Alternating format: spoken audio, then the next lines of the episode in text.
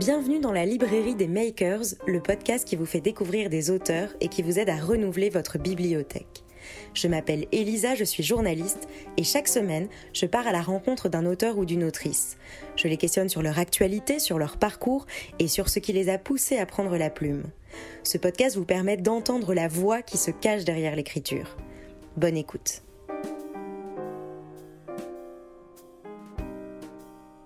Bonjour Marie Jaffredo. Bonjour. Bienvenue dans la librairie des makers. Je suis ravie de vous recevoir. Vous êtes scénariste et dessinatrice de bande dessinée.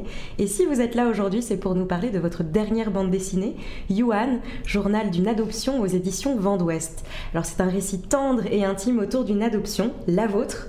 Donc c'est un récit totalement euh, autobiographique. Qu'est-ce qui a été peut-être le déclic, s'il y avait vraiment un moment où vous vous êtes dit que vous alliez constituer cette bande dessinée? Alors, c'est un peu plus compliqué que ça, je pense. Il n'y a pas eu un déclic, il y a eu une avancée vers, euh, vers cet album. Euh, disons que la, première chose, c'est quand on est revenu de Chine, quand on est allé chercher euh, Yuan, on nous a posé beaucoup de questions. La famille, les amis voulaient savoir comment ça s'était passé, quelle aventure un peu on avait vécu. Et c'était compliqué à raconter, c'était compliqué à de donner bah, tout ce que je donne dans l'album, en fait, un peu tous ces ressentis, tous ces questionnements, ce qui fait qu'on en, était, on en restait souvent à des anecdotes ou à, des faits pratiques, mais euh, sans, sans, aller vraiment au fond. Et puis, et puis Margot a grandi, on a eu d'autres enfants, et, mais on a, j'ai continué à rencontrer des, personnes qui souhaitaient adopter, par exemple, et, ou qui avaient de la famille qui avait adopté et qui, me posaient toujours euh, des questions. Et voilà, de, de, fil en aiguille est venue l'idée euh, de réaliser cet album. Mais par contre, je voulais absolument attendre que Margot soit suffisamment grande pour accepter que je raconte aussi son histoire. Parce et son intimité. Voilà, parce que c'est ma vision, disons que c'est le point de vue de l'adoptant mais euh, elle est au centre du récit évidemment. Tout à fait. Et alors justement, quand, quand, vous avez eu cette idée, euh, comment est-ce que ça s'est passé? Parce que je pense que c'est pas rien pour une dessinatrice qui a l'habitude de dessiner, mais de se dessiner. Euh, est-ce que ça a été un exercice facile pour vous? Est-ce que comment ça s'est passé? Alors pas du tout, pas du tout. Autant euh, j'avais par exemple déjà dessiné Armand où je l'avais caricaturé, donc il est venu assez facilement. Autant je m'étais très peu dessiné auparavant, donc l'exercice était assez compliqué. Euh, d'autant que j'avais une coiffure improbable à cette époque-là, donc, euh, enfin encore maintenant, mais euh, voilà, c'est pas venu facilement. J'ai fait plusieurs tentatives parce qu'il fallait aussi que je réussisse à me dessiner. C'est un peu le principe de la bande dessinée, c'est-à-dire que le personnage doit être reconnaissable de case en case. Et voilà, donc il y a eu un petit peu de tâtonnement. Et puis. Euh, et justement, comment est-ce que vous avez euh, récolté, parce qu'il y a quand même plusieurs années qui, se sont, qui sont passées depuis, comment vous avez réussi à reconstruire tous ces détails euh, autour de cette histoire? Ben, on avait pris pas mal de photos. on avait deux appareils, je crois, à l'époque. Et puis, on avait acheté pour l'occasion une magnifique caméra Canon et, voilà, donc on avait filmé, j'ai été récupérer, parce que c'était des formats qui n'étaient plus utilisables. Voilà. Donc j'ai été récupérer les, les cassettes euh, qu'on a, qu'on a, qu'on a numérisées en fait. Euh, et que j'ai utilisées en partie, plus bah, nos souvenirs, plus les souvenirs d'amis qu'on a gardés de l'époque. Euh, et, et, en fait, chaque souvenir en amenait un, parce que c'est vrai qu'il y avait des choses qui étaient restées enfouies. Et, au fur et à mesure, euh, chaque souvenir en amenait un autre et j'arrivais à creuser, à, à, retourner en fait 20 euh, ans en arrière. Euh. Vous aviez écrit à cette époque-là ou, ou pas? Est-ce qu'il y avait un petit journal de bord ou Non. Non. Non non, je pense que Armand avait commencé à le faire quelques lignes, mais euh, on était trop pris euh, par, euh, oui, j'imagine. par le, programme entre guillemets sur place, toutes les démarches à faire pour, pour vraiment réussir à faire ça. Et qu'est-ce qui a été le, le, plus, le plus émouvant dans, dans ce travail pour vous? J'imagine qu'il y, y, a eu beaucoup de choses qui ont été émouvantes, mais... Oui, mais justement, c'était de faire remonter les sentiments. C'est ça. De faire remonter, par exemple, le, le moment où on, reçoit l'enfant, euh, on reçoit notre fille, je pense que c'est quelque chose que j'avais enfoui en partie.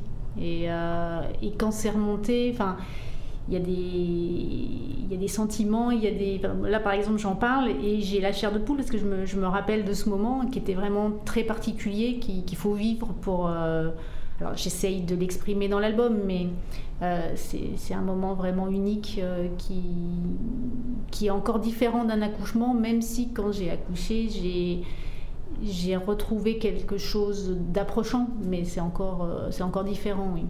Et comment est-ce que Margot a, vécu ça? Comment est-ce qu'elle l'a reçu, cette BD alors, elle ne l'a toujours pas lu. Elle ne l'a toujours pas lu, ok.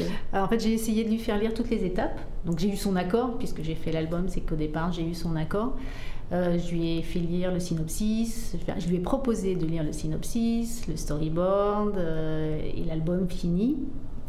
Et pour l'instant, elle ne l'a toujours pas lu. Oui, oui, non, mais je vais le lire. Euh, je pense qu'elle a, elle a, un peu peur de, de rentrer dedans.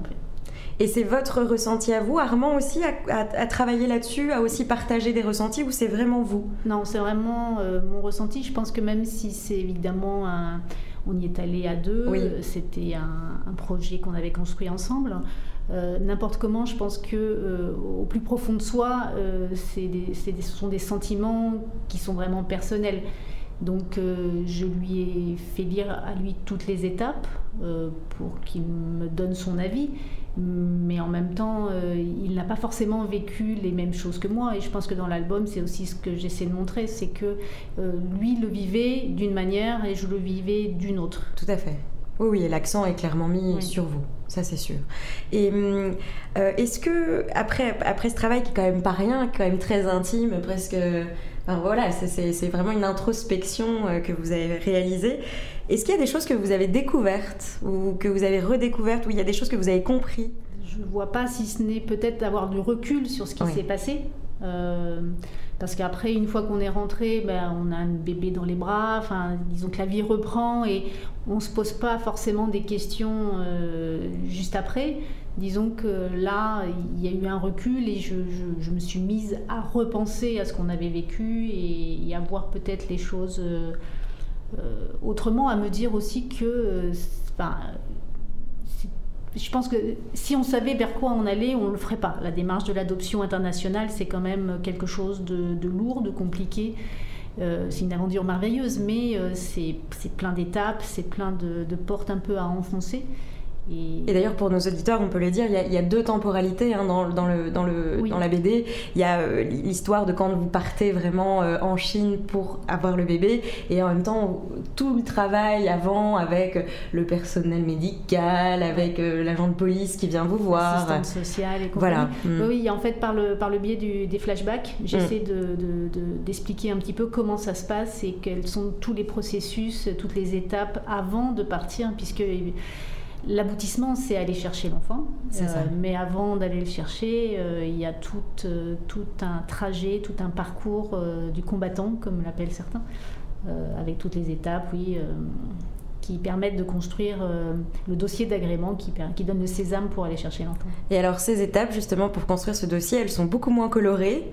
Elles sont beaucoup plus ternes. Enfin, voilà, c'était voulu de, de, créer cette atmosphère de, de couleurs un peu plus un peu moins. Euh, c'était le contraste en fait entre le, voilà, effectivement tout ce qui est administratif et le voyage en Chine avec, euh, ben, c'était un pays euh, très différent de, déjà très différent de ce qu'on connaît de la Chine aujourd'hui, très différent aussi de ce qu'on s'attendait à voir parce qu'on avait déjà voyagé en Asie. Oui. Mais la Chine à l'époque c'était un, un pays qui était encore relativement fermé. Euh, en plus, c'était en hiver, donc la Chine en hiver, euh, comment dire, bah, c'est moins 20 degrés. Donc euh, c'est un tourisme un peu particulier, surtout avec un bébé. on était en tenue de ski quoi, pour, pour partir. donc voilà, c'était un peu ce contraste entre la Chine des années 90 90, pardon, et, et puis tout ce, tout, ce, long processus administratif qu'on a dû parcourir euh, avant. Et vous employez le terme tourisme, vous l'avez vécu comme ça? Puisque c'est clairement ce qu'on vous a proposé, hein, on peut le dire, c'est aussi un parcours touristique avec la muraille de Chine que vous allez découvrir, euh, voilà. Mais est-ce qu'on le vit vraiment comme du tourisme non, non, non, non, C'était pas dans notre esprit, c'était pas du tourisme, si ce n'est que on était, euh, on était quand même avide de connaître euh, le pays Exactement. de notre enfant. mais on avait d'autres. c'est vrai qu'on pensait à plein d'autres choses qu'à visiter des sites euh, multimillénaire euh, qui était pourtant vide de touristes hein, dans les années bah 90. Oui, à l'époque, oui, euh, À Pékin, la, la cité interdite, on était quasiment les seuls à, la parcourir. pareil pour les autres sites qu'ils nous ont emmenés voir. On était très encadrés par les autorités chinoises. Oui, c'est ça, parce que même à un moment, vous êtes parti seul, sans le dire, et c'était absolument c'était très malvenu et notre guide euh, risquait, euh, risquait gros apparemment de nous avoir lâchés dans la nature. on s'était lâchés nous-mêmes, mais euh, de nous avoir laissés. Vous ne vous sentiez pas en sécurité là-bas? Si, si, on se sentait. Hein. D'ailleurs, on était partis se promener. puis on avait l'habitude de voyager seul, donc ça ne nous posait pas de problème. On se sentait en sécurité, si ce n'est qu'on était regardé par tous les Chinois qui nous entouraient, qui n'avaient pas l'habitude de voir euh, des Occidentaux, un peu plus à Pékin, mais à Nanchang, euh, pas. Euh, on n'a croisé aucun autre occidental, à Nanchang par exemple, quand on y est allé. Et à Pékin, on a dû en voir un ou deux grand maximum. Et alors, cette BD, bon, vous l'avez dit, elle sert aussi peut-être à, expliquer ce que vous n'aviez pas pu à vos proches quand vous étiez rentré et que vous aviez beaucoup de questions. Euh, mais j'imagine il y a un côté aussi politique dans cette BD, c'est-à-dire de parler du, parcours quand même du combattant, de, tout ce que ça implique, de, tout l'émotionnel, etc. Qu'est-ce que vous espérez peut-être euh, ou pas C'est peut-être un peu mal dit ma, question comme ça, mais euh, pour, pour, qui aussi vous l'avez écrite cette BD Vous l'avez écrite pour vous, pour votre fille, pour votre famille, mais aussi peut-être pour d'autres adoptants ou... Oui, il y a plusieurs, euh, il y a plusieurs échelles. C'est ça. Je pense que inconsciemment ou consciemment, avec le recul, je l'ai écrite pour moi, pour Margot, pour ses frères et sœurs, pour son papa. Et puis pour euh, tous ceux voilà, qui, viennent, qui venaient vers moi en me posant des questions, euh, parce que, comme vous le disiez, j'ai essayé, enfin, il y a des choses assez intimes, assez personnelles, je suis quelqu'un de pudique, donc euh, ce sont des choses qu'on ne raconte pas forcément sur le coin d'une table tous les jours. Donc voilà, c'était pour transmettre aux parents qui voudraient adopter pas un mode d'emploi, pas un, mais euh, un récit de vie, un, partage. Ce que moi, ce que moi j'avais vécu et ce que ah, j'en ai aussi après discuté. Par exemple, je fais pas mal de dédicaces euh, pour l'album et j'en ai parlé à, des parents qui ont suivi le, le, même le même chemin et qui ressentaient exactement les mêmes choses. Donc je pense qu'il y a quelque chose d'universel euh, dans, dans, ce que je décris, c'est-à-dire que qu'on ait adopté euh, hier en Afrique ou il y a 20, 25 ans en, Chine ou ailleurs, c'est le, les, sentiments humains sont les mêmes. Enfin, c'est voilà, le côté universel euh, qu'on retrouve, je pense, dans, l'album et dans, dans, tout ce qu'on peut dans tout, excusez-moi, dans, tout ce que les, parents adoptants ont pu. oui, c'est ça. Parce qu'il y a quand même une certaine violence, mine de rien, quand euh, on vous dit les enfants vont arriver, parce que vous arrivez donc le soir, vous êtes dans l'hôtel, on vous dit finalement les enfants arrivent demain, ah ben non, finalement ils arrivent ce soir, donc et puis boum, la voici, vous la prenez. Il y a quand même quelque chose de, il y a une temporalité qui est difficilement explicable et partageable, mais c'est aussi peut-être euh, une, une pièce de puzzle que vous pouvez livrer à des gens qui, enfin même je pense qu'à l'heure actuelle en 2020, les gens se posent toujours autant de questions peut-être qu'il y, y a 20 ans en fait. Euh, oui, alors il y a peut-être plus de, moyens de s'informer, mais euh, c'est la même chose, ça n'a pas évolué. Le, C'est toujours la même démarche, c'est toujours la, la, même chose que les parents ou les, les enfants qui sont adoptés vont vivre. Tout à fait. Et qu'est-ce qui a été peut-être le plus difficile dans ce travail? Euh, justement euh, aller chercher au plus profond de moi-même euh, ces petits. vous l'avez fait toute seule? Enfin, c'est vraiment un travail que vous avez réalisé seule? Oui. En fait, je ne pouvais pas le faire avec quelqu'un d'autre, à part rarement qu'il a lu, et mon éditrice qui, qui, a eu donc le, qui a eu le, le, storyboard et le, synopsis auparavant, personne ne l'avait lu avant qu'il ne sorte en fait.